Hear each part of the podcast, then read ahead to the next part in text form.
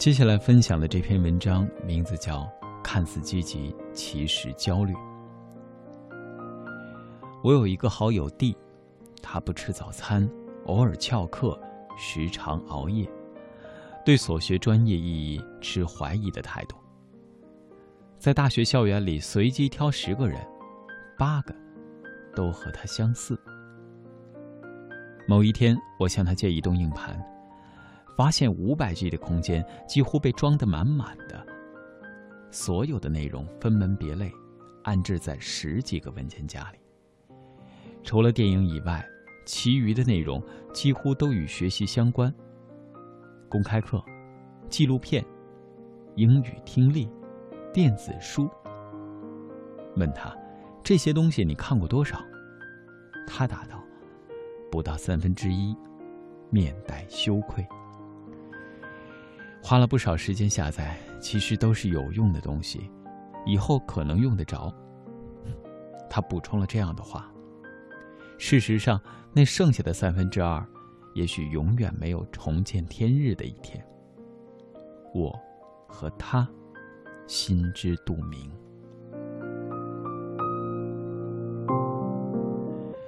几天以后，听说弟又买了一个新的移动硬盘，那些在下载名单上排队的资源终于找到了去处，于是新一轮填满五百 G 的征途又野心勃勃、兴致盎然的启程了。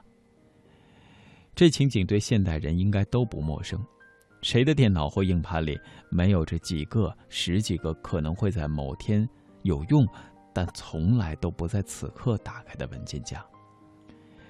每当在网上遭遇可以填补自己知识网络上空白点的资源，我们就会下意识的像打鸡血一样亢奋，手指会毫不犹豫的点右键，另存为，然后一旦确知它已经躺在硬盘的某个位置，彼此之间的蜜月期也会随之光速结束。下一秒，我们的笑容已经献给另一个他。在微博上反省自己的知识焦虑，反省自己看似积极的人生，却不知道，微博就是焦虑和看似积极的一大凶手。就和你现在经常刷的微博、微信，还有那些客户端，有些相像吧。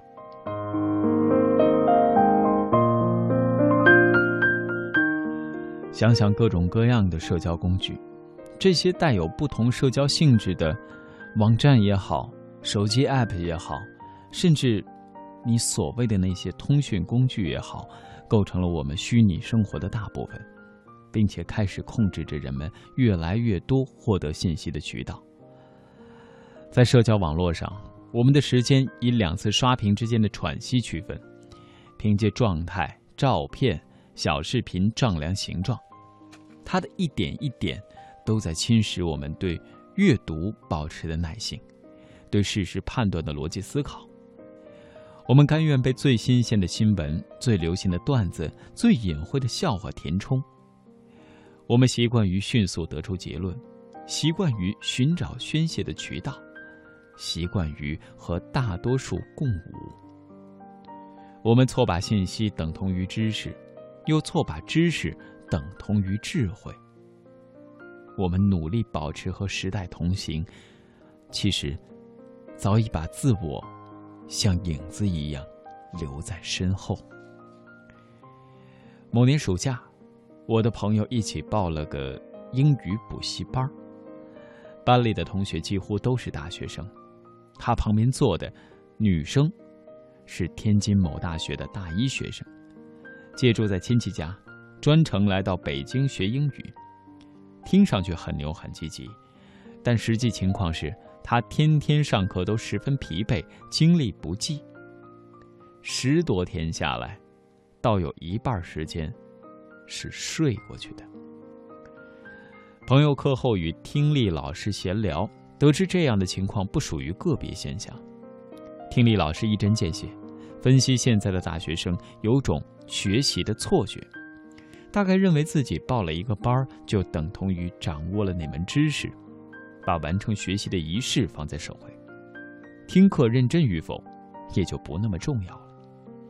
凡是上足课的学生，绝大部分都能通过，而问题就在于许多学生无法坚持下来。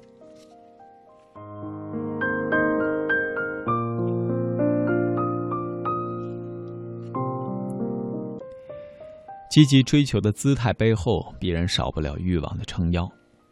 对学习、对事业、对生活、对未来，渴望一切变得更好是人之常情。然而，就像执行力是衡量一支球队的重要指标一样，教练布置的战术再好，执行不到位也是枉然。